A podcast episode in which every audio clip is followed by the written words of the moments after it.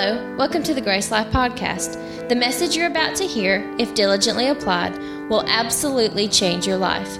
We're praying that the God of our Lord Jesus Christ, the Father of glory, will give unto you the spirit of wisdom and revelation in the knowledge of Him, thereby allowing the eyes of your understanding to be enlightened. Now let's join the service already in progress with Pastor West.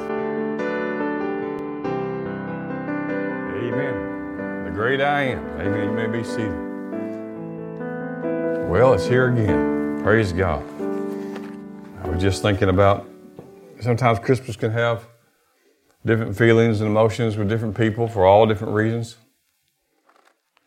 We all know someone, have someone in our in our life, in our family, who's not here on earth, but they're with Jesus. And I was just thinking about that song, Mary, Did You Know?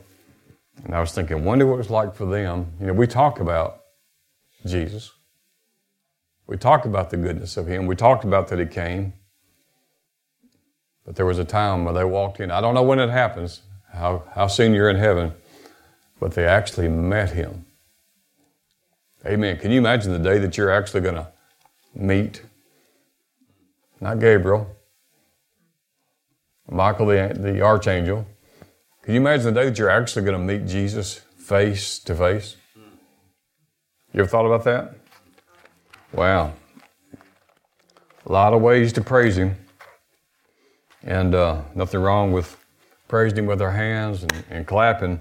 But I don't know. I just, uh, I was in a service that day, said, let's give the Lord a big hand clap. And I, I don't know. It just, I, I was thinking, I wonder if the first time we meet Him, are we going to give Him a hand clap? It just doesn't seem like it would be the right response, does it? Now, if we had a, I mean, if President Trump was to come here today or elected official, we might, we might, out of honor, give them a hand clap, but I don't think we give Jesus a hand clap, would we? Anyway, I didn't mean to be off on that, but Luke chapter 2, if you want to follow along in your Bible, Luke, the second chapter.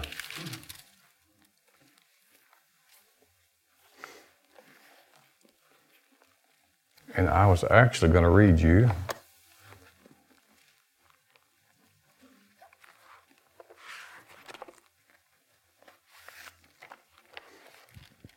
You know, Christmas uh,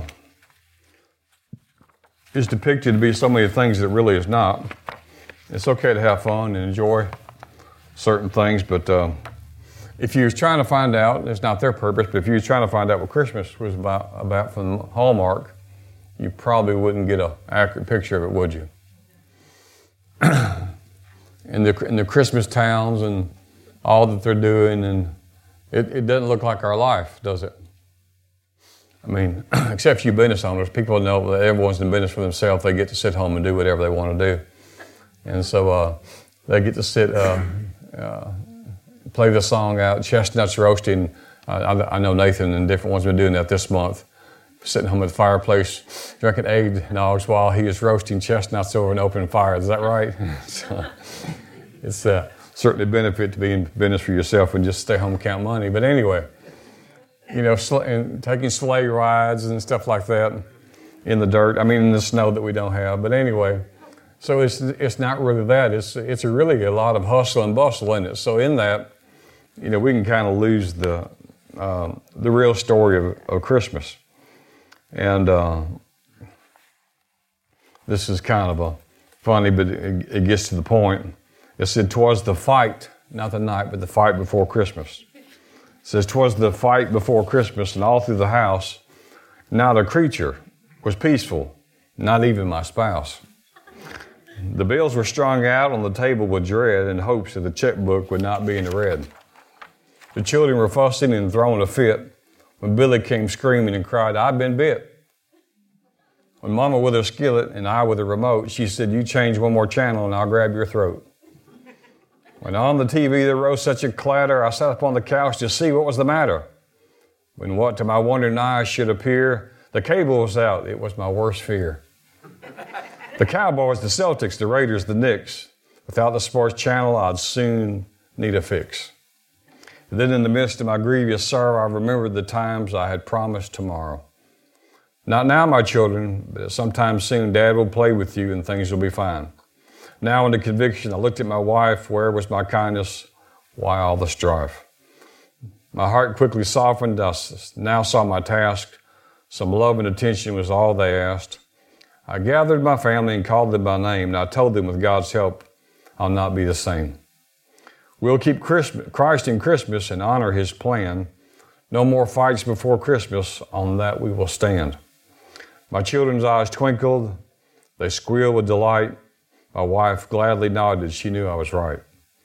It was the fight before Christmas, but God's love came through, and just like He does, He makes all things new. How about that? We talk about our greatest need. There's a, I don't know who, uh, it was an unknown source. It said if our greatest need had been information, then God would have sent us an educator. And if it had been technology, God would have sent us a scientist. If our greatest need had been just money, God would send us an economist. But our greatest need, or if our greatest need had been pleasure, God would have sent us an entertainer. But our greatest need was for forgiveness. So God sent us a Savior, Christ the Lord. So it's, it's Merry Christmas. It's not Xmas, it's Merry Christmas. And the word Christmas is the word Christ, the anointed one, right? Actually, the word Christmas means Christ and it means Mass. Christ Mass, which means a celebration. Christ, the anointed one, is the anointed celebration. Amen. And so it's so easy to get caught up in, you know, the, the things of Christmas and the going and the doing, and uh, especially in America. But we need to always remember what Christmas is actually about. I don't think he was born in December. Uh, I think it was probably September or October that he was actually born. But uh, nonetheless, we're gonna we celebrate his birth, but we're not celebrating just the birth of a child because the child didn't go to the cross, and child didn't go to hell for us, and child wasn't raised from the dead. It's the man Christ Jesus. But, but there had to be a birth, and so uh, Luke chapter two verse one it says it came to pass in those days that there went out a decree from Caesar Augustus and all the world should be taxed. So they've been doing this a long time. So the Democrats was running it right. We say they were in charge right then. Ah, bad joke. Anyway, and, the, and this taxing was made. Cyrenius was governor of Syria, and they all went to be taxed, everyone to his own city. And Joseph also went up from Galilee out of the city of Nazareth into Judea, the city of David, which is called Bethlehem, because he was the son or, or it says that into the city of David, which is called Bethlehem, because he was the way of the house and lineage of David, to be taxed with Mary, his espoused wife, being great with child. And so it was that they was there, the days was accomplished that she should be delivered. And she brought forth her firstborn son, and wrapped him in swaddling clothes, and laid him in a manger, because there was no room at the Hampton Inn. And they were there in the same country, shepherds abided in the flock, keeping watch over the flock by night. And lo, the angel of the Lord came upon them, and the glory of the Lord shone round about them, and they're so afraid. And the angel said unto them, Fear not, for behold, I bring you good tidings of great joy, which shall be to all people. For unto you, and I say that to you this morning, for unto you is born in this day, the city of David, a Savior, which is Christ the Lord.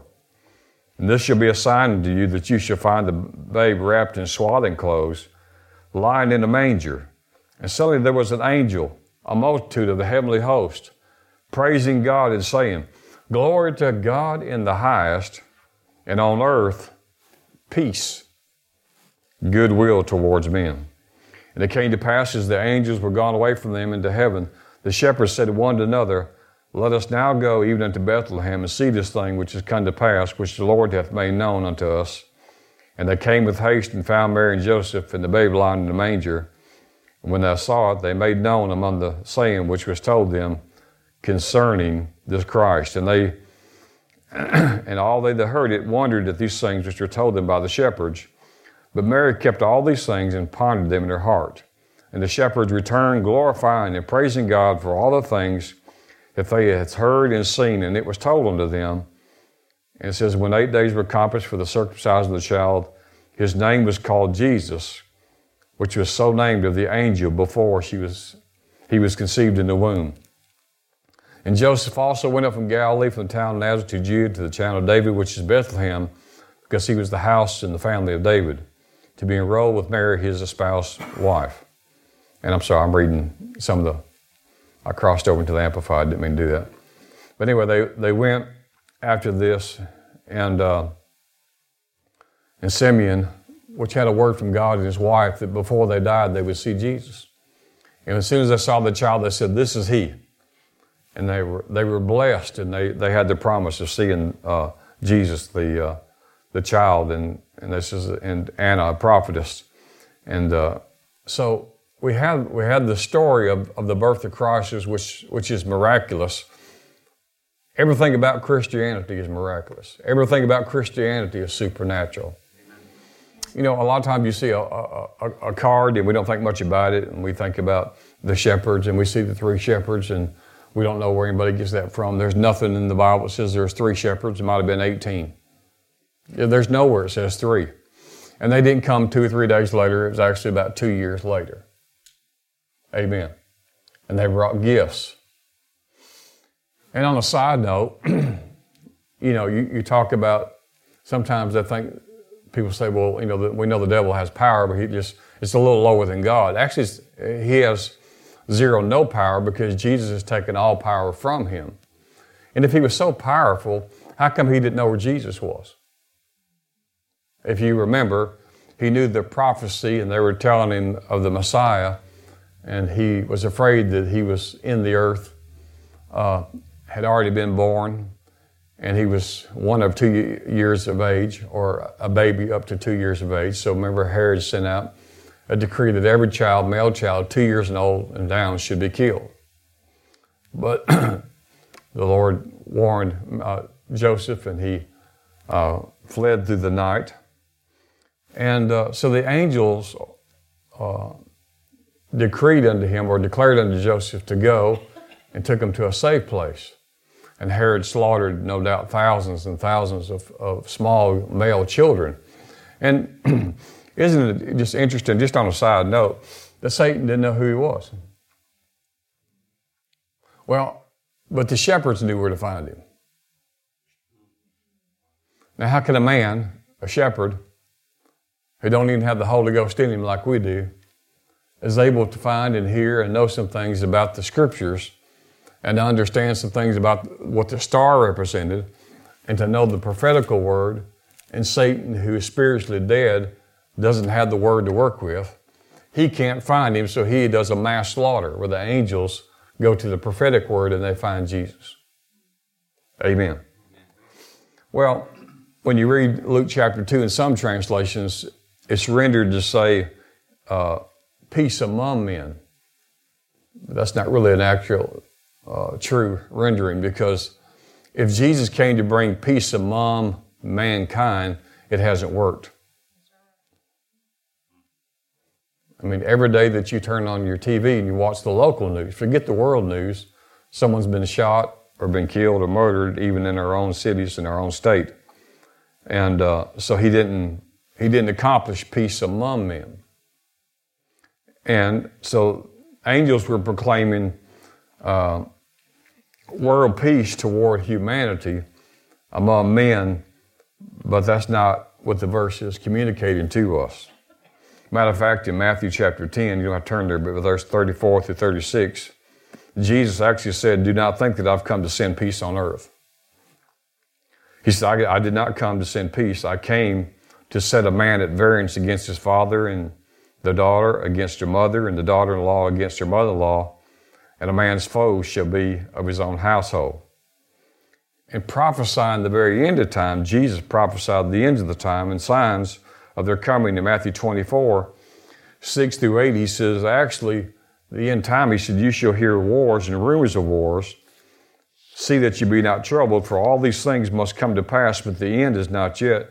For nation shall rise against nation, and kingdom against kingdom, and these are the beginning of sorrows. So we can't interpret Luke chapter 2, peace among men, uh, because Jesus didn't say that. But it did say peace actually is towards men. In other words, what he did, Jesus came to bring an end where mankind was lost through the sin of Adam and Eve. He came to bring peace between us and God. Amen.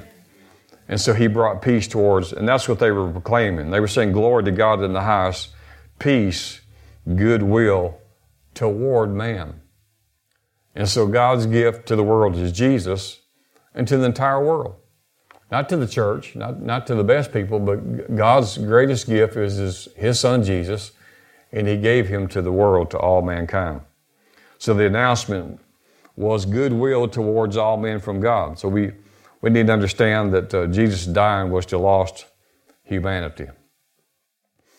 And uh, so we need to not preach, and I don't think anyone here is doing that, but we don't need to pre- preach that Jesus is an angry God. We need, to, we need to preach and understand that we are in a new covenant, Amen. not the old covenant, where God's angry one day and He's at peace the next. Well, if, if God's angry this morning, but he's, he's happy this afternoon, and he's, you, get, you, you don't know which day to catch him on, then what we have is not a, a God that never changes. What we have is a schizophrenic God. And that's not who our God is. So, uh, the church still will preach, they insist because of your sins and your shortcomings and your failures God is punishing people, and He'll use you know catastrophes and hurricanes and storms and tornadoes and all such of this. And you know, every time there's a terrorist attack, it's because God is He weighed the balance of sin and judgment had to come out, and God had to appease some of the sin and peel some of that off. Well, that's just not the gospel. The message of the gospel in Romans 2 4 is the good, it's the goodness of God, not a tornado that, that leads men to repentance. Aren't you glad of that? Aren't you glad that God didn't love you so much He sent a tsunami to wipe you out? No. you know, you got hit by a Greyhound bus. Of course, you end up with that run down feeling, but anyway. Um, but God is just and He paid the full price. Somebody say full price. full price. So if He paid the full price, what's the balance? Zero. So we owe nothing. But in the sense of we owe, we owe the love of debt to be paid to other people. No way we could pay what God did for us. No way if He invoiced us, if we lived we two million years old, we could never pay Jesus back for what He did for us. But we can forward we can forward that by giving the unconditional love and sharing the same love He shared with us with, with mankind. It's the only way that you can do it. You can't take money to heaven. You can't take possessions to heaven. No doubt like you, like I, we've all been to many funerals. I don't know about you, I never saw anyone take anything with them to heaven. Have you? Huh? I mean, there's, I mean, the, the old joke is you never saw U-Haul behind the casket and, and it going up into the heavens. Have you? No. God is, has no value for the things here on earth that we call the valuables, you know, whether it's a, you know, a ring, a watch, your earrings, or real estate, or, or your money, or your CDs, nothing like that. Matter of fact, he doesn't even take your body, which is not bad news. Amen. You know, if there's something about your body you're not enjoying right now, or it's not all together, you know, like you would want it to be, and uh, you know, the thing is, we're gonna we're gonna exit that body. Amen. I know a lot of people who would like to step outside of it and say, "I'm glad to be through you." But you know, that body's still going to be your body. Yeah, it will. And God's going to resurrect you, but it's going to be a resurrected body. And that body's going to look so much better when God gets through with it and becomes a resurrected body. You'll be glad to get back in there and zip it back up. Hallelujah. And, um, but, you know, I always, you know, God's got to be rich when He doesn't take anything. You know, sometimes when we go on trips, we take, you know, I don't know about y'all, but we don't like to fly. We like to drive because uh, uh, we can take more stuff. And I don't know why we take more stuff. We got more stuff to go on a two or three day trip than a person needs in two months. And I said, Can we just take, take either the bathroom sink or the kitchen sink? Do we have to take everything? We take more stuff from the house that, that we never use, and, but I, I guess it just makes you feel good that you got it. So if you go to the airlines, I mean, the luggage you know that we would have to pay for is more than the airline uh, trip to, to go there. So it's cheaper for us just to, you know, just to get in the car and go. And uh, and when the Lord takes you, like I say, I mean, He's so rich, He don't even take your toothbrush. He didn't take your shampoo, and like we just said, He don't even take your body. Amen. He's got this thing covered. Praise God. So Jesus came to reconcile us back to Jesus. Or Jesus came back and reconciled us and our relationship back to God and put us back in perfect harmony. So here's the, here's the good news. Here's the message of, of, of Christmas God is not upset. He's not upset. He's not angry with you. God's wrath has been appeased forever. Forever. Jesus did a finished work, and the Bible said he sat down. He sat down until his enemies be made a footstool. Amen. And the last enemy to be put underfoot will be death. And death will be conquered for all time, forever and ever. And uh, so, anyone who's not here with us is in your future. Amen. Forever and ever and ever. This is the shortest thing you ever you're, you're ever going to do. I mean, we'll look back today and one laugh when we thought about, you know, we were trying to stretch it out to live 60, 70, 80, 90, 100, 120 years. I mean, in the millennium, someone who dies in the millennium at 100, the Bible says, will thought to be a child.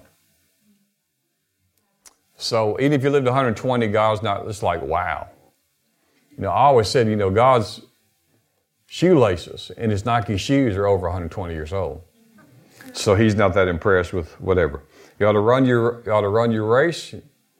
You to finish your course and leave when you're satisfied. Hallelujah. If you get satisfied at 50, do what you want to. If you get satisfied, you're not satisfied, live on. So we got good news. God's not mad. He's not in a bad mood. He's not angry. He's not paying anybody back today. He paid it all in Jesus. Amen. Amen. Jesus paid the whole price for the whole world. And He's given you and I a ministry of reconciliation to go tell it. The problem is, is He can't get most people to tell it. Hmm? Maybe, maybe we learned that in church somewhere. I mean, I grew up in a church, and I think if I did, you did. And um, I'm one of the very few people in the world who, who wasn't raised Baptist. Uh, I was raised in a Pentecostal church. But maybe we learned not to tell our story so much because even during prayer times, I mean, you don't have to raise your hand if you don't want to, or but I think it's probably happened in your church, but they take prayer requests. If you have one, you can share it, then we'll pray and agree with you. But then we had unspoken prayer requests. Anyone ever heard of an unspoken prayer request? What is that? What's an unspoken prayer request? I mean, could you imagine going to court and you need a, a settlement, you need some help from the judge, and he says, "So what? What's your what's your case today?" Well, it's uh, it's personal because it's, uh, it's it's an unspoken request I have. Go to a restaurant and tell them you have an unspoken request for, for lunch. Tell the repairman when it comes to uh, to fix something in the house, you say, "Well, it's just so personal. I need you to fix something, but it's, it's, it's, it's going to be unspoken. Well, you know, Brother Hagin always said that, you know, the problem with y'all doing that, he says, you're, you're coming to me with your unspoken prayer request. He says, you want me to pray, right? This says, oh, yeah, I need you to pray. I need you to pray. And he says, you, you want me to believe God? And they said, he said, they said, oh, yeah, I need you to believe God. He said, you want me to have faith, right? Oh, yeah, well, you have to have faith when you pray. He said, How do I have faith in something I don't even know what I'm having faith in? And they go like, you know, that don't make a lot of sense, does it? he said, if you want me to be in faith, he says, I'm kind of kind of need some information. Well, see how tradition makes the word of God none effect? God had a spoken request. God had a spoken need. God had a spoken desire. God so loved the world he spoke it out. And he demonstrated it in Jesus. So, uh, if the whole church, I wonder what would happen if the whole church, if the whole church, the redeemed of the Lord said so. What would, what, would the, what would the world look like and what would the church look like if everyone matched our activity, what we're doing during the year, what we're doing on a daily basis? Would, it, would uh, lives being be affected? Would people be hearing the, the story of the Christ? Would they hear that God's not mad, that God's not angry, that God so loved them? Well, it's time to come out of the Secret Service. Amen. Amen. It's time to come out of your prayer closet. Some say, well, my, my ministry is in the closet. Well, so you ought to go to the closet, but you got to come out of your closet.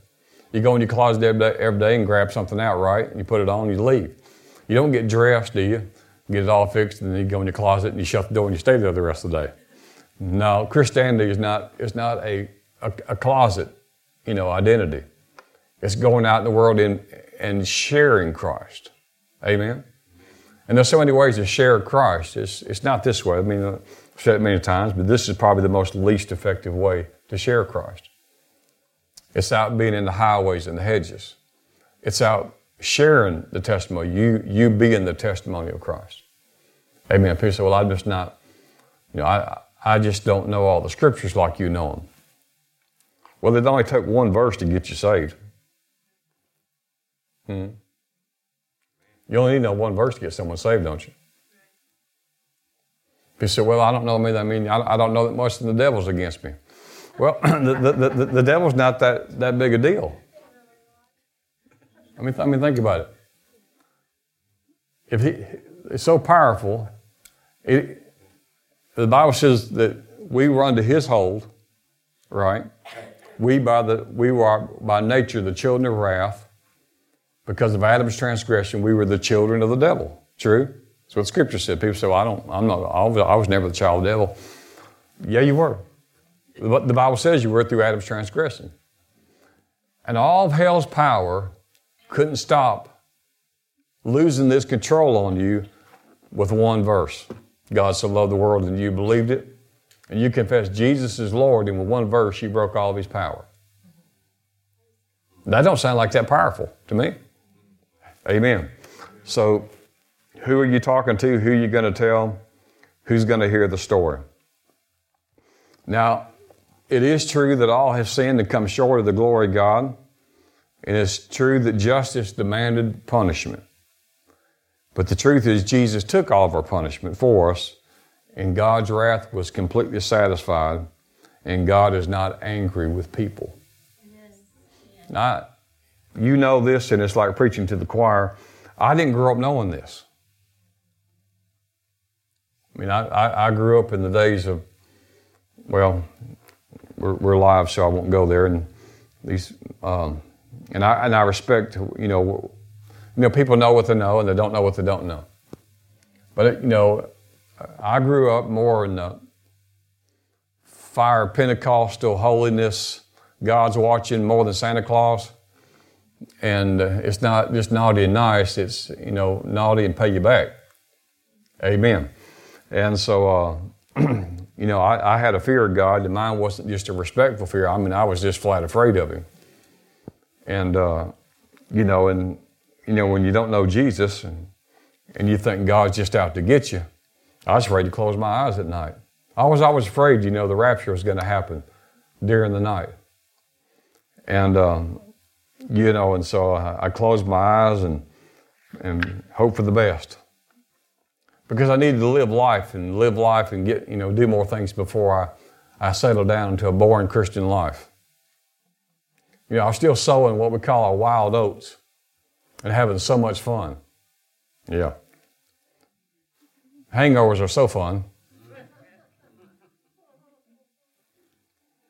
Staggering around and see three people, you're not sure which one's the real one, the one in the middle, the one on the right. That's just, that's so much fun. Amen waking up broke and busted and disgusted and with a black eye, I'm not sure which one put, gave you the black eye. That's just a lot of fun. Amen. Thank God for Jesus. That's the, that's the gospel message. So that's what the, the, the angels were proclaiming. They were saying, Glory to God in the highest, and on earth, peace, goodwill towards men. So they were declaring that God's not angry. There's peace now. There's shalom now. He's not upset with you. And uh, 2 Corinthians 5.19 said he came to impute. That means to not hold our sins against us. Amen. Your account has been closed. It's been canceled. It's got a zero balance. It's like if you bought something and said, put that on my account, and then they write it down, but they never mail you the bill. Everything that we did was charged on Jesus' account, and he paid the price, and we owe nothing. Amen. That's a good, that's good news, right? So, but the church, you know, still saying, you know, you, need, you need to watch what you're doing, watch what you're saying, come to church, pay your tithe, read your Bible, do this, do that, and then you can appease maybe the wrath of God. Maybe then He won't hurt you or send you to the hospital. I mean, I, I grew up in the church like that. And uh, I heard it every Sunday out of Malachi that we were, you know, that if you didn't do this and do that, you were God robbers. And uh, God was going to get it out of you one way or another. There were a lot of farmers back then in that church. And God said, if you don't give your tithe, He'll get your cow, He'll get your chickens this week. Your tractor is going to blow a tire. Your, uh, your best truck, the motor is going to go. The transmission is going to drop. You're going to have a wreck. Your children's going to get sick. And, uh, and then they'd say, God's love. And we think, really? God's love. So it is right to give and it's right to tithe, right? But look at the motivation, how it was taught. See, that can't be a motivation out of a heart of love to give, right? For God so loves a cheerful giver. Well, we weren't given to the Father out of love, we were given out of fear. Actually, we were given more like to the Godfather. you know, where he says, You pay the tithe, or I break you your leg. You know, and that's and it was more like that. We was afraid of the Godfather. And uh, so we just thought, well, if we just give and we just show up for church, then maybe God will stay off our, our case for one week. that's religion. I said, that's religion. Amen. We're in a better covenant with better promises. Amen. Um, we're going to take communion here in just a, a, few minutes. But before we get there, um, I wanted to read this uh, to you. Uh, I think I got it right here. Yeah. This is prophesied by Isaiah. He's in Isaiah 9 6. It said, For unto us a child is born, and to us a son is given and the government shall be upon his shoulder, and his name shall be called Wonderful Counselor, the Mighty God, the Everlasting Father, and he'll be called the Prince of Peace. And of the increase of his government and peace there shall be no end. Everlasting peace. Upon the throne of David, upon his kingdom, to order it, to establish it with judgment, with justice, from henceforth, from here and ever. And the zeal of the Lord of hosts will perform this. So his government shall never end, his peace shall never end. And uh, one of the things that we read that the angels talked about was the joy of the Lord. You know, the Bible says Jesus was anointed with the oil of joy. The oil of joy. That's what stands out, that should stand out about believers, Christians. Is there peace in their joy? It's kind of one way to know where you are in life, whether you're in faith or not. I always said it's like looking at your, your, your car. You know, you're looking at the tachometer, you're looking at the fuel gauge, maybe the oil, the, and uh, all these gauges. Well, in, in your life, to know whether you're in faith, you ought to look at your joy level and you ought to look at your peace level. If you start running hot, then maybe it's not. But what we possess is the joy of the Lord. I'm going to try that again. What we possess is the joy of the, the Lord. Yeah, well, that's, that's, not, that's not that good, really. I didn't say what we're looking for Christmas. We hope to get in the new year. Right now, we're called to the place of the joy of the Lord. So, God put that in you. It's, it's, it's in your spirit. You ought to get it out. You ought to dig in there and get it. You ought to look in the pantry. You know, you're looking for something. So I know, I, I know, I got it in there. Or a certain spice, and then you find it, and you add that spice to it. if you look on the inside, you'll find joy. It's, it's in there, and, it may, and, and you may have it all covered up. I mean, you may have mothballs all over it, but you ought to pull it out. So we possess the joy of the, the Lord. Now, did you get that? You possess joy, but it's the joy of the, the Lord. The Lord's happy. The Lord's ecstatic. He just about can't hardly stand himself this morning. Amen. And uh, I, I, think he has to be, you know, real careful because he gets excited and does his hands like this. I mean, he could create 10,000 more universes and, and, and not even want universes. Just, I mean, you know, with the blast of his nostril moving the finger, he split the Red Sea. So if he ever goes like this, and it's just no telling what's going to happen. Amen. He might slap all the angels around him, knock them over into 14 other worlds. He has to be real careful when he moves his hand, the hand of the Lord. So you and I possess the joy of the Lord. It's on the inside. what we want to do is this morning dig it out. We want to dig it out. Proverbs 7:22 says, "A merry heart does good like a medicine." But a broken spirit dries up the bones. A what does? A merry heart. Works good like a medicine. We watched a, um, a few months ago, we watched a, a video about a woman. Actually, she was a Rhema graduate. And she met a guy, she was from France, and she came over here and she met a guy who graduated from Andrew Wommack School uh, what's his name? Audrey yeah. And she, she found out she had bone cancer. And the Holy Spirit told her she did. He said, You have cancer in your body. And um, the guy that she married, uh, his first wife had passed, so he wanted to go to the doctor, so she did. But the Holy Spirit gave her, He said, I'm, I'm, I'm giving you the directions, I'm giving you instructions how to handle this.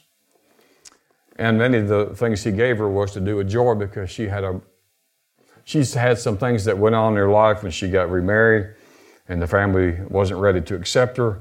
Uh, it had been a couple of years since his wife had passed, but they were kind of giving her the cold shoulder. And here she was, an American, had this promise, I'm going to have a family one day and a home and all this kind of stuff. And she kind of wasn't accepted in the family, and it really got, in, it really got into her and began to work in her bones. You, you, you have to watch what you're letting in. And so he, this is one of the scriptures I think that he gave her. And he says, uh, Audrey, he said, a merry heart would do good like a medicine, and you need to take your medicine. So he says, you need to get up every morning. And so she went, and they confirmed that she had bone cancer. And so they gave her all these things, and they had all these tests. So she said she, she had like five scriptures, and he gave her instructions. She said, These are my instructions, not yours. He says, tell, he said, There's five people in the world that you can tell about this and tell nobody else. Only five people that you can tell to believe with you. Because you don't want to just tell everybody. Hmm? You see, words can work for you or against you. So when you get a long chain, you're going to get some weak links in that chain. And there's some people who've never seen miracles uh, like that before, and there's no telling what they're praying over you. So some things are just better not to tell anybody about. Amen. But someone that you trust that you can share with, that will believe with you as you. Amen. And you say, well, I mean, I, it's, it's going to be, you know, especially if you need something, there's nothing major to God. A headache's no difference, you know, than replacing an organ. Uh, uh, creative miracles is just something that's growing that used to be there that's not there. So I think I said this Wednesday. It, a, a creative miracle, in its most basic sense, is you have a creative miracle every day. How many ever had a haircut? How many think you might get another one one day? There's three or four. You need one right now. No, just kidding. No. no. did, did your hair grow back? How does it do that? Anyone ever had their nails trimmed or the toe? Uh, you gotta do gotta do them clawdads every now and then in your shoes because they'll rip your socks out. But anyway, rip your sheets. But have you ever noticed that when you clip your nails, they grow back? You know what that is? It's a creative miracle. When your hair grows out. It's for you men, when you shave, and if it comes back, that's a creative miracle. So if you have anything that was inside that's not working as it should or is gone, guess what? Just look at it like hair. Hmm? We're like searching for some deep mystery about a, we need a creative miracle. Well, let's go to Genesis chapter 1. God said it was dark, He wanted light, so He says, He just spoke light. Now, if you're some of those, I'm digging deep between the, between the lines to find out how to do it. Well, here's what you need to know there's nothing between the lines, just read the line. Yeah, but he said, let there be light. I'm digging into that. No, just let there be light. Right? I mean, if you order a pizza, just give them your address. There's nothing to dig into. Order what you want give them your address. There's, there's no, there's no deep secret into the address. They'll find you, you know, with GPS, right? So he said, a merry heart will do you good like medicine, but a broken spirit dries up the bones. The good word translation says, a joyful heart is good medicine, but depression drains your strength. So if you want to be depressed this time of year, you can be. If you want your strength drained and you want your bones drying up. Hee hee. So Archie said she had to get up every morning and three, four times a day. She had, she said how to go hee hee ha ha ho ho hoo hoo. Hee hee ha ha ho ho hoo hoo. And so they said, Well, did you actually feel the joy? She said, No, I felt pain. She said, I hurt everywhere. My bones hurt everywhere. Everything in me was hurting. She said, Technically, I had bone cancer. She says, and I was sick and I couldn't eat and I couldn't, I couldn't move around. She said, it's like someone who might have uh, uh, fibromyalgia, but much worse. So she said, no, I didn't feel like going ha ha ha ha hoo hoo he he ha ha hoo hoo. But see, medical science has found out that, that your body actually doesn't know whether you're actually in joy, huh? Or put, in other words, if it's, if it's real from the heart or whether it's a put on. See, so put it on. The Bible says put on the new man. You're supposed to be a put on. You're supposed to be a put off and a put on. Put some things off, drive sickness and disease out. A merry heart does good like a medicine. A joyful heart is good medicine, but depression drains one's strength. So, doctor prescribes a medication with instructions, and he tells us how much to take and when to take it. He tells you whether to take it before meals or after meals, doesn't he? And we just do it. We don't know what's in it. We don't know how it works. We just do it. It's like taking your car to the mechanic. So well, I had to replace this and I had to adjust that. I don't even know what he's talking about. All I know is it was doing this. I took it there. He's fixed it and it's working. Amen. And are you good with that? As long as he knows what he's doing. It's like uh, a few months ago, and I was at the, uh, I was having some, at the chiropractor at the, at the rehab, and he does a certain move, and he's, I said, uh, I said, you think by now I'd remember what I'm supposed to do on this. You know, I'm gonna cross this leg, and you're gonna pull that arm over, and you're gonna pop this in. He says, he said, I don't worry about it. He says, as long as I remember, it doesn't really matter. and I thought, you know, that's right. I don't have to, you know, I mean, I've done it so many times, it looks like I would, you know, I get on the machine and go ahead before he gets to the room, and I'm already, you know, he says, is it this arm? or He says, it don't matter as long as I remember. it doesn't matter. Hey, amen. So we do this every day in our, in our daily routine, don't we? That we we go by the doctor's orders. We take what he said when we say we don't know how it works. We just take your ha ha's, he hoo, hoo hoos, ho ho, whatever that you have to do. What are you doing? You're driving sickness out. You're driving pain out. You're, you're, you're driving disease out of your body. Amen. Now we know according to Galatians 5:22, joy is the fruit of the born again spirit. Joy is. This is, a, this is the time of joy. But the, uh, the Passion Translation of Genesis 5.22 says, But the fruit produced by the Spirit is within you, is divine love in its varied expressions. Joy that overflows, peace that subdues, patience that endures, kindness in action, a life full of virtue, faith that prevails, gentleness of heart, strength of spirit. Never set the law above these qualities, for they are meant to be limitless. Amen. There's no limit to these fruit. There's no limit to the, the, the power of the fruit of joy. Amen.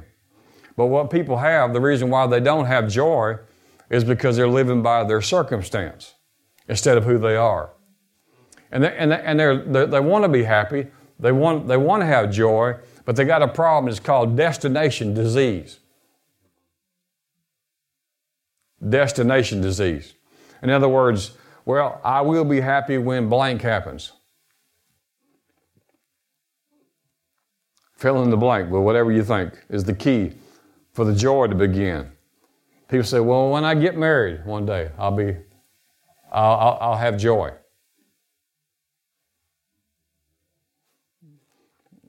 All the married people said, Amen. When we have children, we'll be full of joy. All the married people with children said, Uh huh. When I get my first home, my, first car, I get more money. When I retire, when the kids leave, amen, I'll be full of joy. The mindset is called destination disease. See, you're, you're putting off to another day, to another day what's available to you right now. Because we're tying, we're tying the world's way of thinking of joy and happiness, the one that Jesus actually brought us, true peace and true joy that came through Christ. We're putting it in the circumstances of life. Everyone in this building today listening has something in their life that they would like to change right now. Am I, is that right?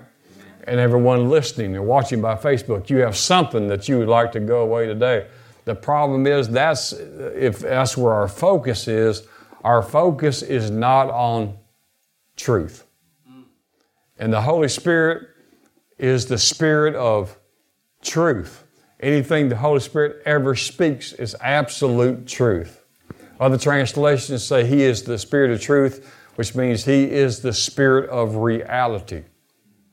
So no matter what you're seeing or not seeing or feeling or not feeling, if it's not according to what God has already provided for us in Christ Jesus, then simply what's happening is not true. Now, we're not, we're, not denying, say, well, I got, you know, I got a pain in my neck or I got a pain in my whatever. And we, and we was kidding about this the other day. I mean, I know it's silly, but if you said, if you said, uh, I was talking about Scott where he had his accident and fell off and broke his elbow. then he went on a cruise and ran into another ship, but anyway, that's all right. it's like, y'all stay home anyway. Hallelujah. Uh, I said, well, Scott, when you fell off and you broke your elbow, I, that had to hurt for a while. He, he's like, yeah, remember that? I said, so when you when you you had all that pain in your elbow, did it make you the thought come say, oh no, the rapture is not true? No. I said, did you ever have the thought? Anyone ever stubbed their toe? Hurt yourself? Get a boo boo, an ouchie?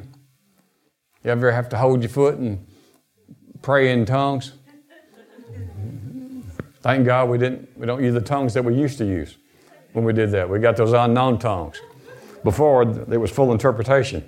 and, the, and the old person that we used to be. But when you hurt yourself or if you have a pain in your body right now, does that pain make you doubt the fact that there's a heaven? Or that there's a rapture? So why would we not believe a promise because of a problem? Why would we let go of the prom- of any promise because of any problem? Hallelujah. So don't put off. Jesus came to bring you joy. He came back to reconcile you back to God. He's the gift to the world. He won't need to be exchanged the day after Christmas.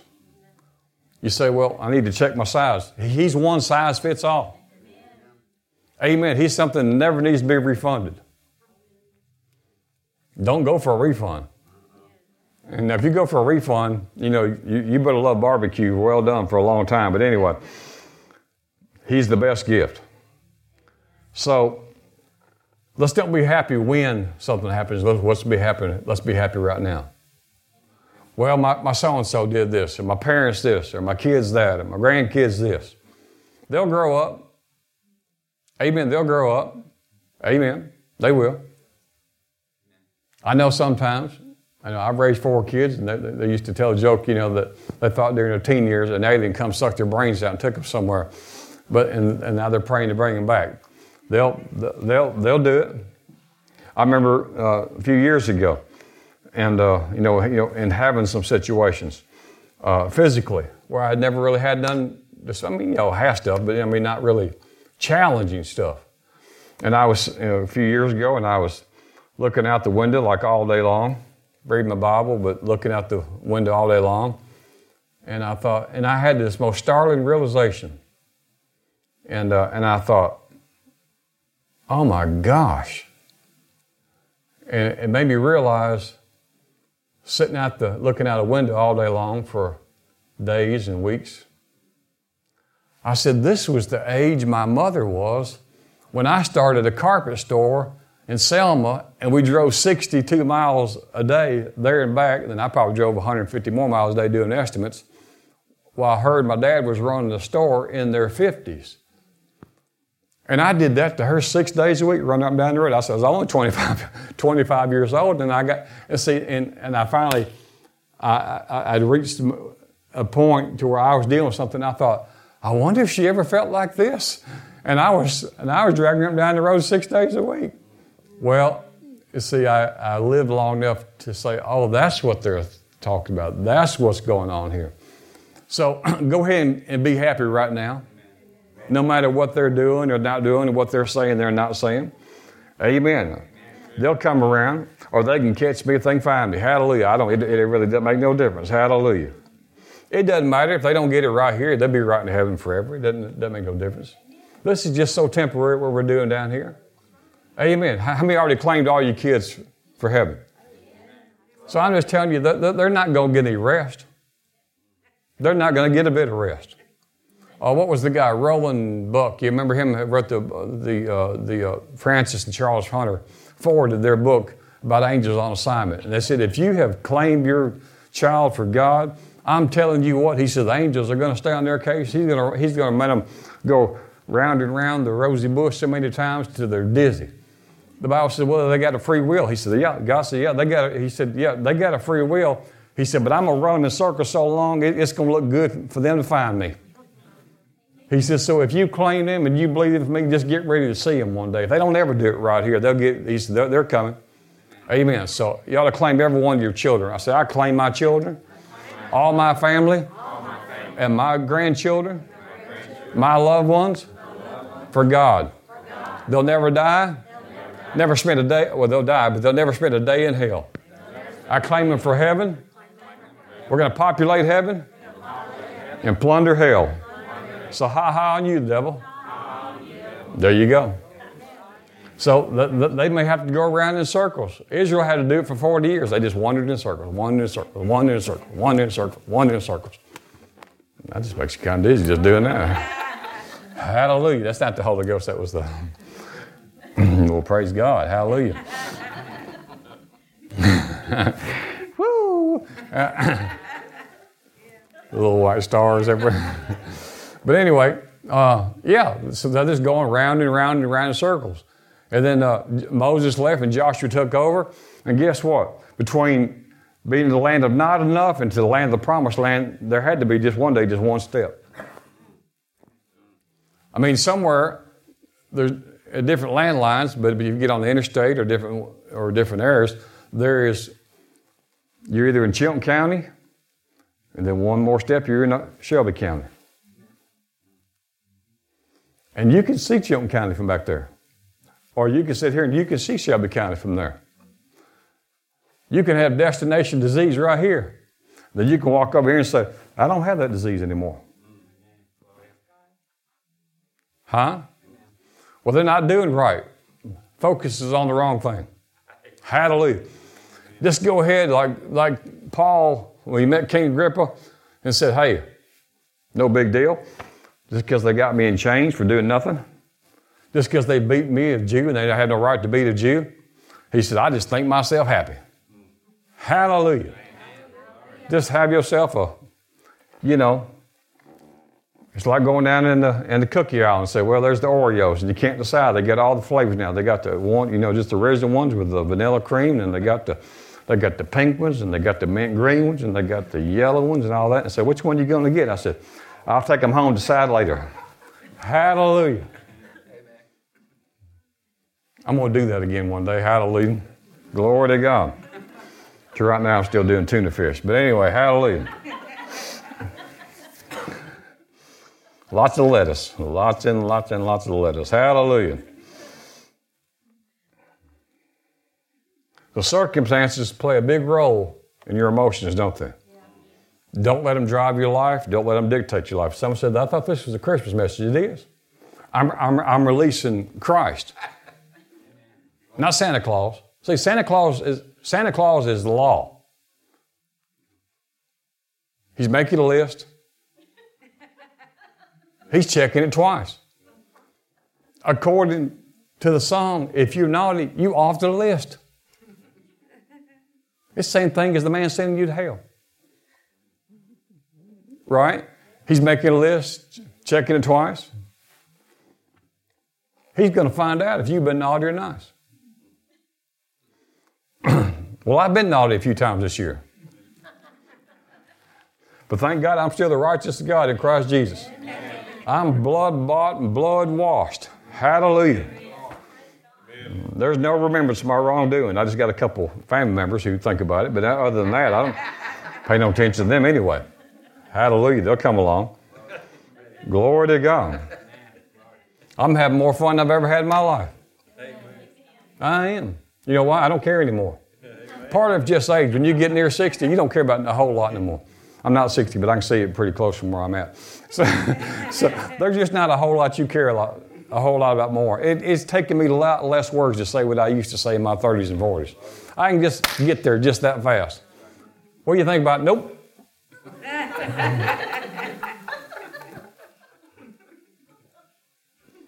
I have, I have four, five, six people in my life will come here every time they get in major problems. I'm glad to see them.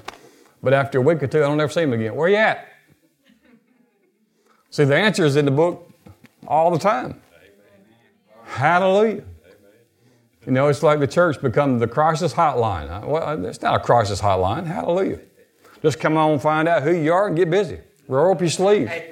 The reason why they're unhappy, you know, the reason why they're unhappy. And I told someone this this week, and they, they didn't like when I said it. I've told many people this.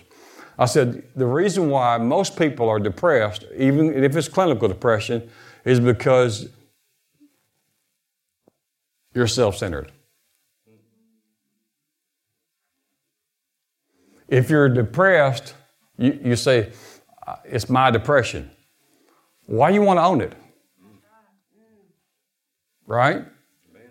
How many y'all own a skunk?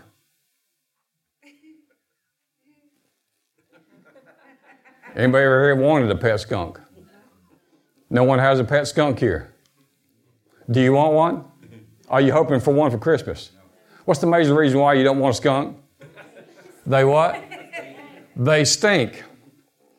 So what? So you're not claiming one, right? So why claim anything that stinks? So when I'm depressed about my circumstance, see, this is destination disease. I'm waiting to be happy when they do this, I do this, this changes, the money comes in, all that. You know, all this. I'm waiting for that. Go ahead and get happy right now. Count it all joy right now. Jesus looked on the other side of the cross and found his joy.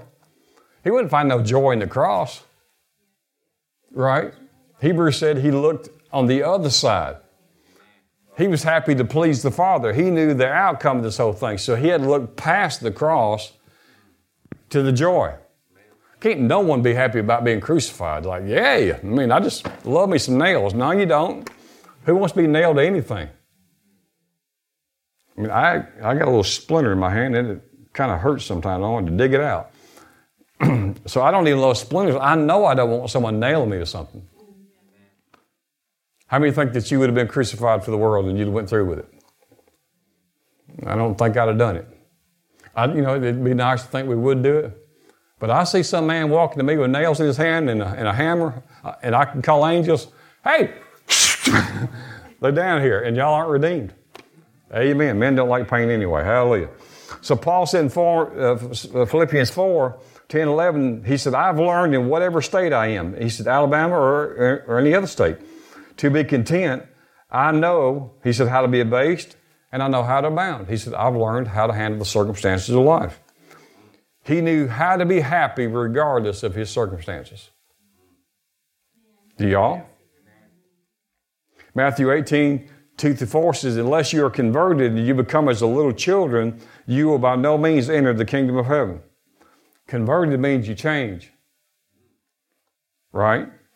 You adapt yourself as a child with your attitude. Did you know that psychologists say that children laugh up to 400 times a day?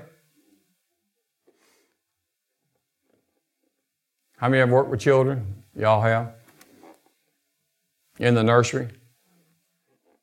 How many of them can be silly? Giggle about nothing all the time? like, okay, that's enough. Children laugh 400 times a day.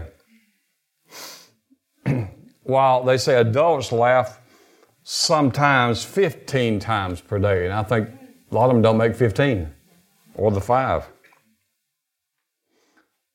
They say when people become older, something happens to them to decrease laughter. And it comes mostly from stress. So Jesus said, You need to become like a child.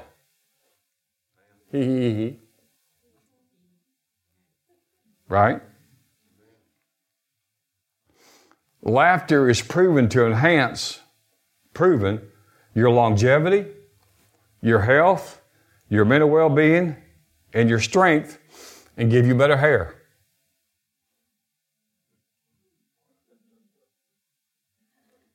Amen. So if you're going bald, get happy. You might create new cells somewhere. Hallelujah.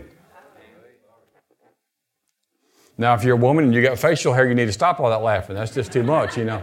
Maybe you're laughing all the time. Until that works, get you a good razor. I, mean, that'd just that'd, that'd be my thing. I, hmm. If my friends can't tell the difference between me and my wife, I, I mean, we, we, we got to have to find some shaving cream somewhere. Hallelujah. but, it, but this is scientific. It's true. Laughter is proven to enhance your longevity. People who are happy, who laugh, live longer. Glory to God. Uh, a merry heart does good like a medicine, remember? But a broken spirit dries up the bones. A lot of times that's all your bones need is a good laugh. You say, man, my so and so hurts. Man, my knee hurts. Man, my foot hurts. Man, my back hurts. Ha ha ha. Ho ho ho. He he he. That's where you start. Now, to the mind, see, it's foolish, right? But the body doesn't know what's going on. So the body releases chemicals that says, oh, we need to release some chemicals, and it, and it finds the place. Now, think about this it finds the place. Now, let's be honest with you. How many ever took a, an aspirin, a Tylenol, a bufferin, ibuprofen, something for pain? Right? I mean, it could be a headache, right? But you could hurt your back somewhere. Uh, how, how, how, does that, I mean, do, do, you talk to the Tylenol? I say, now, it's, it's not my head, that was yesterday. Um, I'm hurt right in here, right? right? So I'm going to swallow you and I want you to go right there. Have you ever told Tylenol where to go to? I, I mean, I've never done that. I mean, I've taken something, I didn't need you to go like from here all the way up to right in here, real quick like. so you never talked to your medicine after you took it? And gave it directions? That'd be crazy, wouldn't it? How does it know how to find it? So when you release the ha ha, he he, ho ho, so your brain, God made it, you're fearfully wonderfully made, you are actually releasing chemicals and endorphins that doesn't know that you tricked them. And they, and that says, uh, search and rescue mission. They say, hey Bob, come here, I found some pain over here in L3. And they send it over there. And you're like, man, that feels better ha ha ha, he ho ho ha. And for long you're singing a song to the Lord. Ha ha he he he he ho ho ho. huh? This is a good Christmas message. Hallelujah. Glory to God. Now here's the book. Now if you can stand this, y'all try to keep your applause down.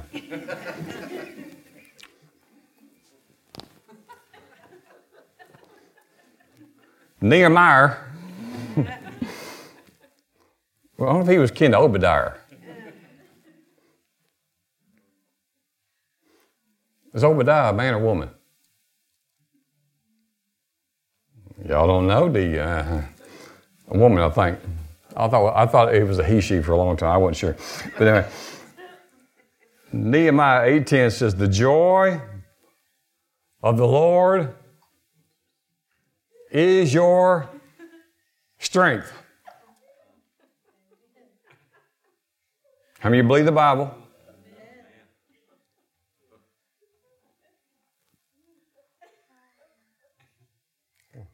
The joy of the what? How many of y'all believe the Bible? Now that's that's a simple promise, right? But how many of y'all could use some strength? Be honest with you, I can. Boy, I can. Hallelujah. The joy of the Lord is your strength. I can use some strength. Glory to God. Hallelujah. This is not, uh, you know, giving a lower waist. Hallelujah. I fixed the lower waist already. The joy of the Lord is your strength. Man, wouldn't it be cool if the Bible was true? I mean, it, would be so awesome if, if, the, if these words weren't sermons and they were true. Man, if that was just a true verse. If there was actually truth to this, then, well, is it true? Well, look, look at that. The joy of the Lord is your strength. Amen. His joy is your strength. Here's the question Are you low on strength? Well, then you're low on joy. Ha ha ha ha. He he he he. Ho ho ho ho ho. That's the only thing Santa Claus got going for him. Ho ho ho ho ho ho ho ho.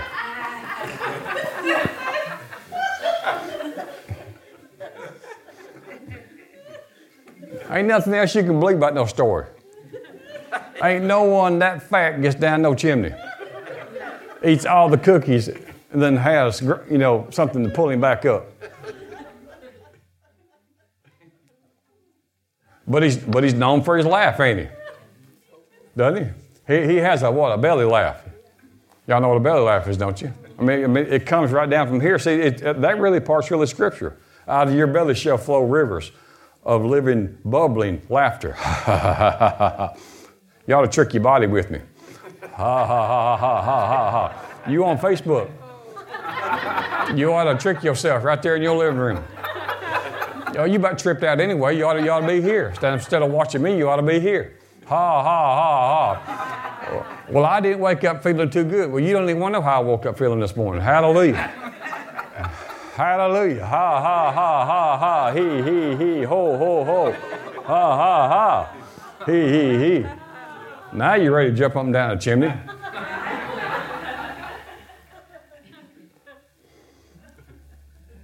I mean, you got to have a lot of joy to want to be, if Santa Claus is real, to want to jump in a sleigh or reindeer and, and want to drive over Verbena and Slapout and all that kind of stuff. And I mean, you got to go to Slapout, right? I mean, you won't be there long, but, but you got to go. Ain't much joy in that.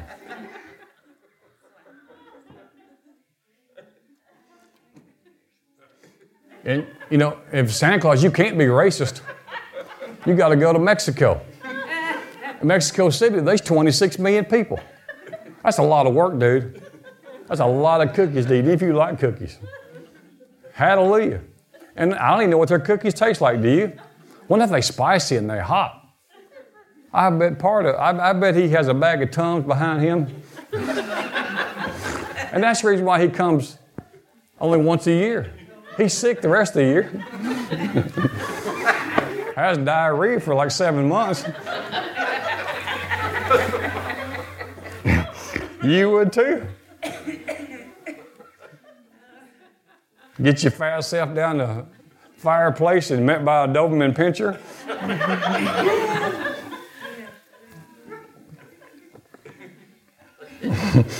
Joy, Lord, your strength. Hallelujah. Now, God's intelligent. How many believe that? He could have chose anything to be the strength and agent of the church, but somebody chose joy. I mean, this is God's choice. He says, He says, now we're gonna, they're gonna need strength. And they, I mean, this is an intelligent God, and He chose joy to do it with.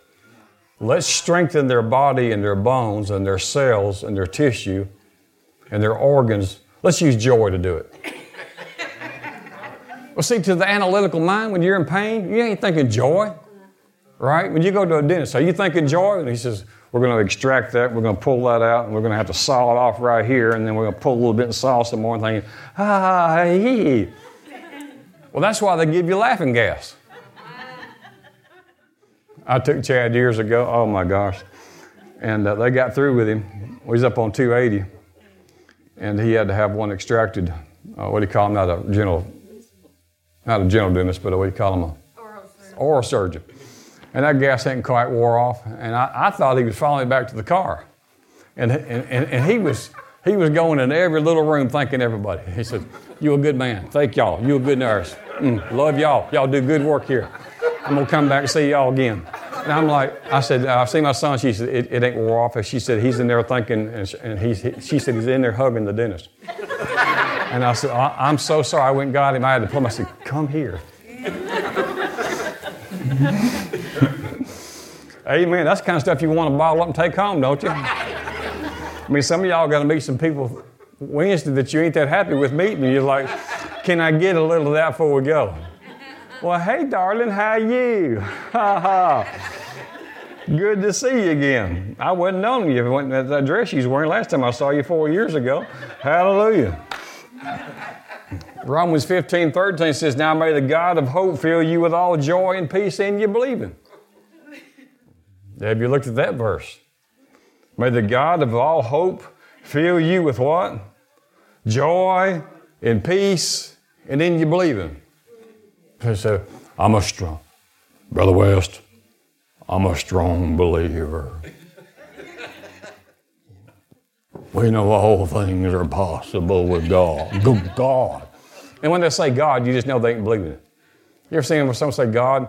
Pastor Buzzy said they say God, he said their head looks as big as a Shetland pony. Remember that? I don't know where he got that. Arkansas saying, he says, you know, he said they say God. He said, and it looked like a Shetland pony. You know, yeah.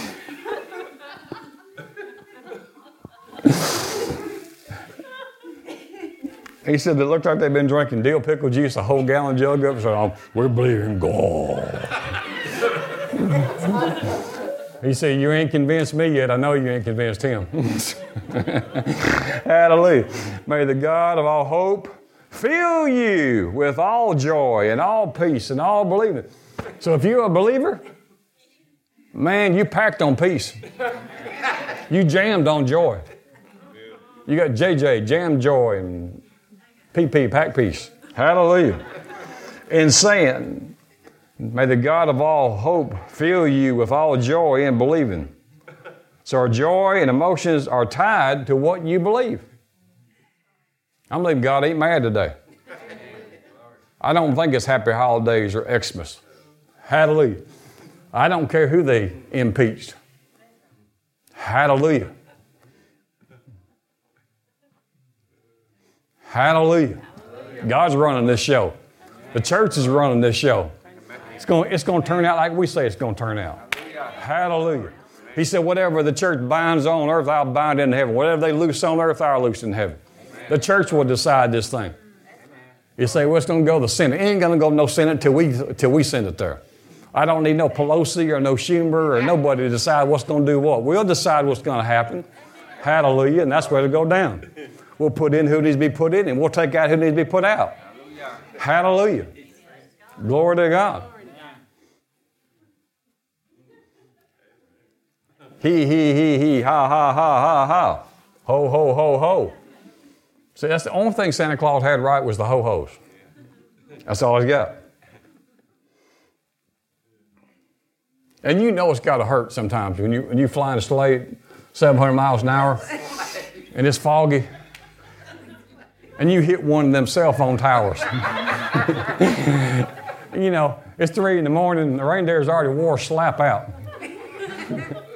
And you going 700 miles an hour and you hit that cell tower and you just know it jarred his teeth just ain't no telling what his spine looks like you know jumping up and down chimneys and fighting doberman pinschers and pit bulls and all that kind of stuff. Hallelujah.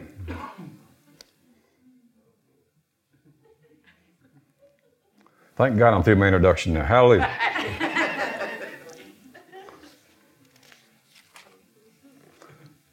Philippians 4, 4 through 7, we'll finish here and receive communion.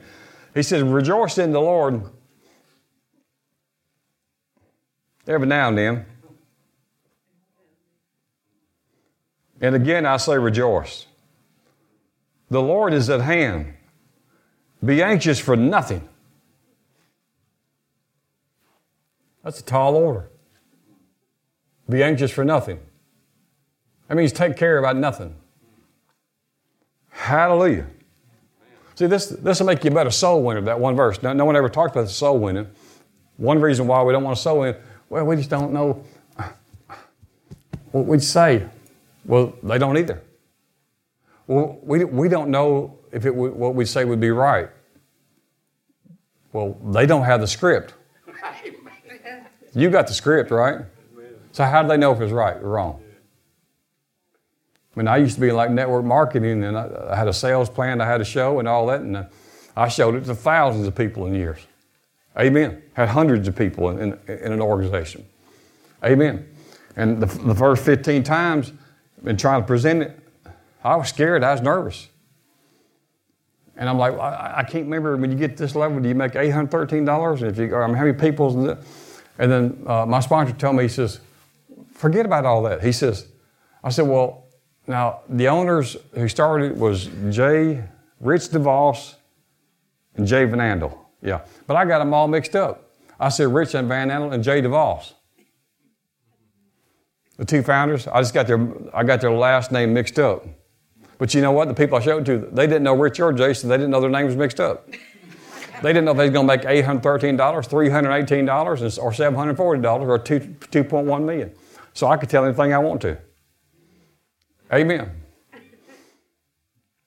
I was showing it one time when I was in Selma, and uh, I was sitting with a guy, and, and, I could tell I lost him. He's like, I said, he ain't interested. Ain't no need, ain't no need wasting his time, no my time. I was in the Amway business. Was 20 something years old. And I'm sitting there, and we had several people in the group, in the organization, and I said, I got four or five men out here in my group showing this thing tonight. So whether my guy gets in that, doesn't really matter. My, my group's growing no, no matter what this guy does. So I'm sitting there showing him thing, and all of a sudden, he just lost all of his attention. And I said, um, I was just calling Jack. I said, Jack, I said, uh, why don't we just stop here? He says, why? I said, well, I mean, it's obvious that you're not interested. Well, I done only went through two levels. When you do this, you start making 200, and when you get up here, you'll be making 600, and I mean, I'm, I'm headed up into the hundreds of thousands. but after I got past like three or four hundred dollars, he just kind of quit listening to me. I said, Well, I mean, you know, I mean, I said, this is not for everybody, so we might as well just stop here. He said, No, man, I'm I'm all in. I said, You you are? you are? He said, Yeah. He said, well, I'm sorry. He said, uh, you said I could start making $600 a month. I said, Yeah. Back here. He's back on step two, now number 14. When he found out he could make $600 a month, he was all in. And I was using the board and easel to show this thing, you know, the whole plan. He said, I said, well, you just been staring off in space. He said, well, I just figured if I'm going to do this, I got to do what you do. And I, he said, I've been trying to figure out when I'm going to get one in board and easels. I'm thinking this guy ain't interested, and, and he's already down, you know, at the office department, you know, uh, Office Depot trying to find him a board and easel. and uh, so you have the script, right? You have the script, they don't know. So it says, be anxious for nothing, but in everything by prayer and supplication with thanksgiving, let your request be made known unto God. Just like Emily, you know, for her birthday, that was a different kind of prayer request. She wanted, what, 21 people saved. I didn't even ask you how it turned out. Did it work out?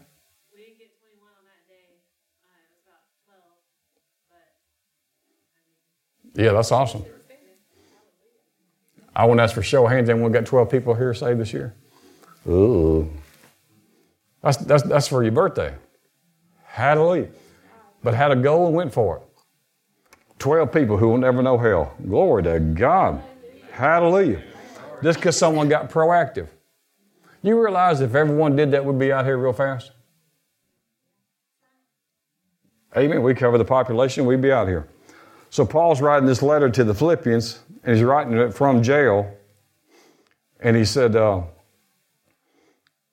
he says, be careful about nothing, be anxious about nothing. God is at hand. Roll all you care upon the Lord. Last two verses, Psalm 16 11 said, In his presence there's fullness of joy. Fullness of joy. So your, your joy increases the joy that you already have, it increases in the greater, in the greater realm of His presence, in worship and praise and in the Word. Romans 4:17 says the kingdom of God is not eating and drinking, but the kingdom of God is what? Righteousness, peace, and joy in the Holy Ghost. Or if I was a preacher, I'd say righteousness, peace, and joy. In the Holy Ghost, right? The kingdom of God's what? Righteousness. Uh, you're right with God. We're the righteous of God. The kingdom of God is peace. How's your peace? The kingdom of God is joy. How's your joy? Hallelujah. You know, one of the reasons why you have to have a new body in heaven is because this body can't handle heaven's atmosphere. It just can't. You have to have a spirit body in heaven to handle the atmosphere and the glory of God and the joy of the Lord. The joy is so strong in heaven that your mortal body can't take it. It'd be like God tying you down with four hand grenades and pulling the pin. Your, your natural body would blow to smithereens just because there's so much joy. Hallelujah. That you got to have a new body just to handle joy. You ever been tickled? You ever had someone, you laugh so much that your ribs hurt? That's what would happen in heaven. If you don't get a new spirit being, uh, I mean, a new body, spirit body, your body can't even handle the joy factor. Ha, ha, ha, ha. he, he, he, he. Ho, ho, ho, ho. Let me see if there's one thing on here before we receive communion. Uh, if they haven't got one, would you serve the, the people their communion? It says the evening was come, he sat down with the twelve, and as he did eat, he said, Verily I say unto you, one of you will betray me. And they were exceedingly sorrowful. And began every one of them and said unto him, Lord, is it I? And he said, It is he that dippeth his hand with me in the dish, the same shall betray me. The Son of Man goes as is written of him, but woe unto the man, the Son of God, the Son of Man who has betrayed it. It's been good for that man if he'd never been born. Then Judas, which betrayed him, answered and said, Master, is it I? And he said unto him, Thou hast said. And as they were eating, Jesus took the bread and blessed it and broke it and gave it to his disciples and said, Take, eat, this is my body. And he took the cup and gave thanks and gave it to them, saying, Drink you all of it. For he said, This is the blood of the New Testament, which is shed for the many of the remission of sins. But I say unto you, I will not drink henceforth of the fruit of the vine until the day which I shall drink it new with you in the Father's kingdom. So they took the, they took the bread. We know the, the bread represents what? The body of Jesus that was beaten and bruised and tormented and wounded for you. Wounded for you. So we take the body and we break it like this the broken body of Jesus. We know that by his stripes we were healed. We know that healing is the children's bread, right? There's no healing properties in this substance right here. But we know 1 Corinthians 11 says there's many that die sick and weakly among you because they didn't properly discern the Lord's body. Well, to properly discern the Lord's body, we have to understand who He is and who He is in us and what He did for us, how He gave His body as a sacrifice.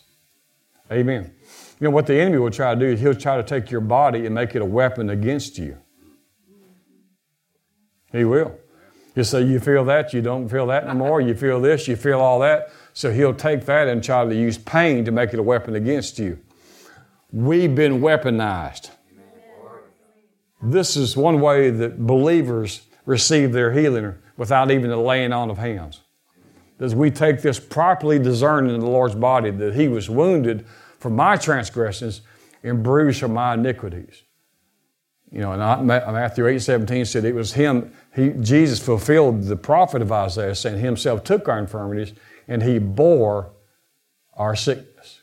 1 Peter 2.24, he looked back to the cross and, and said, he gave his own body on the tree, right? He was crucified on my behalf.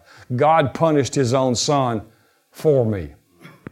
Amen. And it pleased the Lord to bruise him, by whose, stri- by whose stripes we were healed.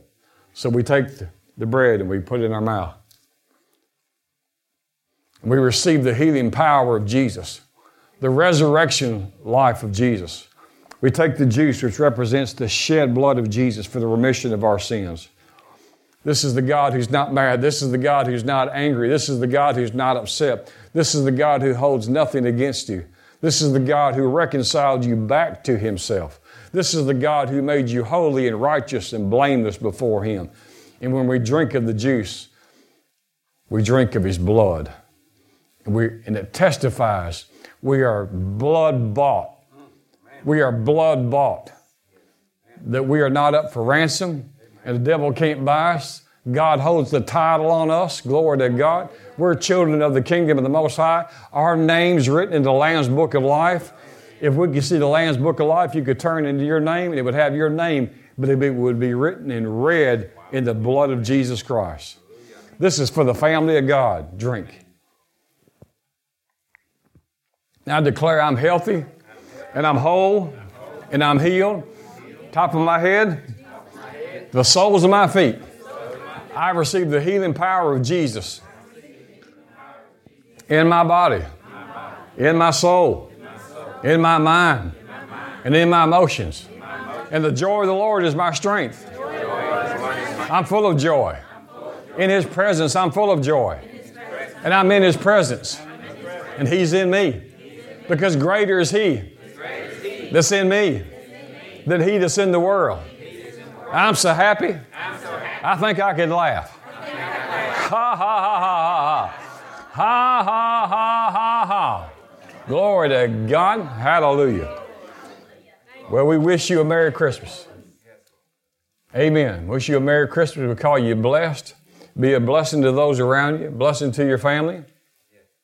Those who you come in contact with, we don't ever know who you're meeting. So if you get a chance, just be aware. Just don't get so caught up in the activities that what you got planned that you don't notice people. That you don't. Sometimes for people who don't know what you don't know, this is the saddest time of their life. I don't know if you know this or not, but other than July the 4th, there's more deaths in the United States in July 4th than any of the holiday. The second leading cause of death is during the holidays. Not just because people are traveling, but it's also, it's not just because uh, diet or people eating too much, all those, those things can trigger something for some people, but it's, it's an emotional time for some people. Amen. If we have loved ones that's not here, they're in heaven. They're in good shape. I tell you this, but they're not missing you. That's right. I mean, they're just not. I always say it this way if they're running around in heaven with Kleenex missing us, they overbuild heaven a whole lot. Right? Jesus has fulfilled every one of their needs. They are already com- totally complete. We are too, but they have the completion of the completion. Hallelujah. And if they've been there a year, two years, or ten years, I'm talking about, uh, uh, the Lord said a, a day is a thousand years, a thousand years is the day. So if they've been there a thousand years, which they haven't, or you, I wouldn't be talking to you, they hadn't even been there a day. which means we'll be there soon. Which means by the time that you get there to see your family, they'll, they'll just be finishing signing the register. And they'll say, how, how'd you get here so quick? Michelle's mass mom like she liked to go to stores and look at everything. Right, everything. You put her in the antique store, she could do it in Dollar General. She could spend 15 hours in Dollar General just look at little things. There's no way. She's been there five years. There's no way that she has gone over 15 foot in heaven. Jesus and everyone she knew had to come to because she's taken in every little bit of it. And she loved flowers and planting bushes. I, I never knew how to cut a grass. I tried. I tried. I said, I don't know. Mary, I don't know if I'm cutting grass or weeds or flowers. I said, I can't bring in no zero turn. I can't bring in anything. I said, there ain't nothing wide enough. And she had something planted there and there and there and there and there. And I went down and thought I did them a, a, a good deal one time, and I, I must have cut down 700 different plants that was flowers. And she's like, oh, what have you done? I says, bush hog. I mean, cut grass. I mean, oh, you destroyed my garden. I was like, garden? Garden? This is a garden? So, hey, I'm telling you, if they're in heaven, they're in heaven, they're happy. Let's, let's just go ahead and be happy right now. I don't mean to keep you here, but I just want you to get some stuff off of you. Glory to God. Get it, just get it off of you. Hallelujah. The Lord understands that we miss. It's because He gave you the capacity to love. But you're going to have them forever in eternity. Praise the Lord. Amen. I mean, you're going to be in heaven so long with them, that you may tell them to go away for a day. Hallelujah. So you can talk to some other people. So, Father, we just bless you. I bless those of you watching right now in the name of Jesus. I declare in the name of Jesus, 2019 will be the strongest year as we get into the last days. In 2020, we're going to launch over into the supernatural. 2020 will be a year of supernatural signs, wonders, and miracles and demonstrations of the Spirit of God. There's going to be a mighty move of God. There's going to be a move of God. The church is going to be revived in the name of Jesus. The nations of the world, God is shaking. I hear the Lord said, I will shake and I will shake and I will shake and I will shake my church and I will shake the nations. And I'll send people, people uh, of, of low recognition, people that we don't even know who they are, people who will, who will stand in the place of people like Reinhard Bonnke, people who are not even known. And they'll go to the nations of the earth and they will declare and they will decree my name. And I will demonstrate my word through them. And they will declare and they will show forth and they will minister to people and they will come by the hundreds and they will come by the thousands and they will come by the tens of thousands and what would take someone a year to do, God said, I'll do in minutes. What would take a, a five years to do, He said, I'll do in just a short few weeks. For the time draws nigh, says the Lord. He said, I am doing a quick work and I am raising up a body and I've raised up an army for such a time as this. And I have called you to stand in your place and you will walk and you will show forth my glory, says the Lord. Hallelujah. In Jesus' mighty name. Jesus' mighty name. Father, we just give you praise and honor and glory. We thank you, Father. Thank you, Father. Blende city, palato, city kalata, blande city polona, masina kalata da masata. And there shall be a release of the financial, the financial realm that has been held so long. I said that I would cause the finances to come for the harvest. I told you I would give provision for the vision. For you have been anointed because you have been appointed. And the appointment, the appointment will cause the increase and it will cause the finances to come. There will be a mighty transfer of, of wealth in this new year coming. And it'll come to those who've been faithful for the $1 and faithful with the $5. You've been faithful to bless the one, and I will entrust you now with much more. And there shall be great increase, great increase, great increase, says the Lord. There shall come great increase in the name of Jesus. And those of you who have been faithful, even in the church, those of you who have blessed my house, and those of you who have blessed the, the men and women of God that I have called, I have taken notice and I have watched your your works of love, and I've watched your works of labor, and I shall visit you, and I shall visit your homes, and I shall visit your businesses, and I shall cause mighty increase to come upon you, and I shall I shall move in your homes and your families and upon your children, and I shall do a great work. I did I not say that I shall not be mocked, that whatever a man sows from his heart, that shall he reap. And in this lifetime he shall reap that which will be a hundredfold. So I say right now, get ready and expect Expect that which others can't expect. Believe for things that other people don't see, they don't hear, but you shall hear, and you shall see, and you shall understand. For I have given you the ears and the eyes of the of the learned, not those of the unlearned. And you shall properly know, and you sh- and it shall be discerned, and you shall walk as a mighty force.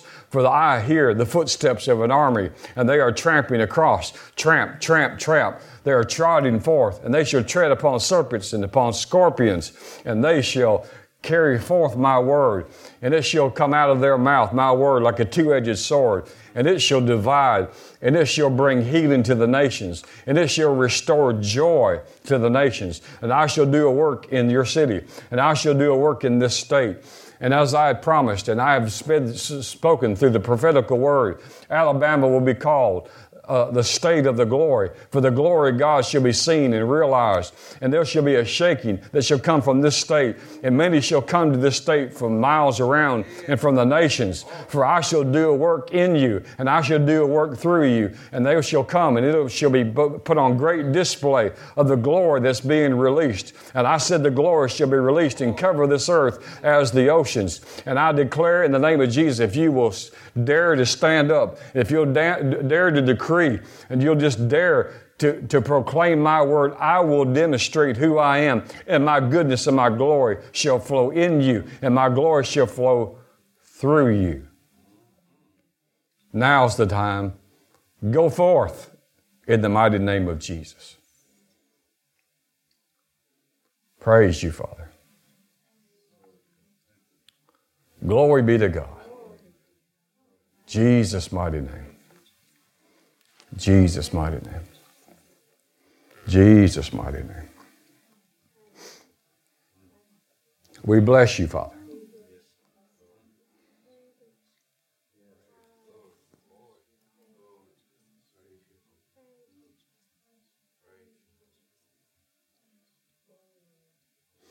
Uh, I just keep hearing a, a loud, booming more, more, more, more. I will do exceedingly, abundantly, above. And I, I, I hear all that with, with uh, I shall do more, and more, and more. We thank you, Father. We receive it. We believe it. It shall be. In Jesus' name. Amen. Well, God bless you. We look forward to seeing you next Sunday.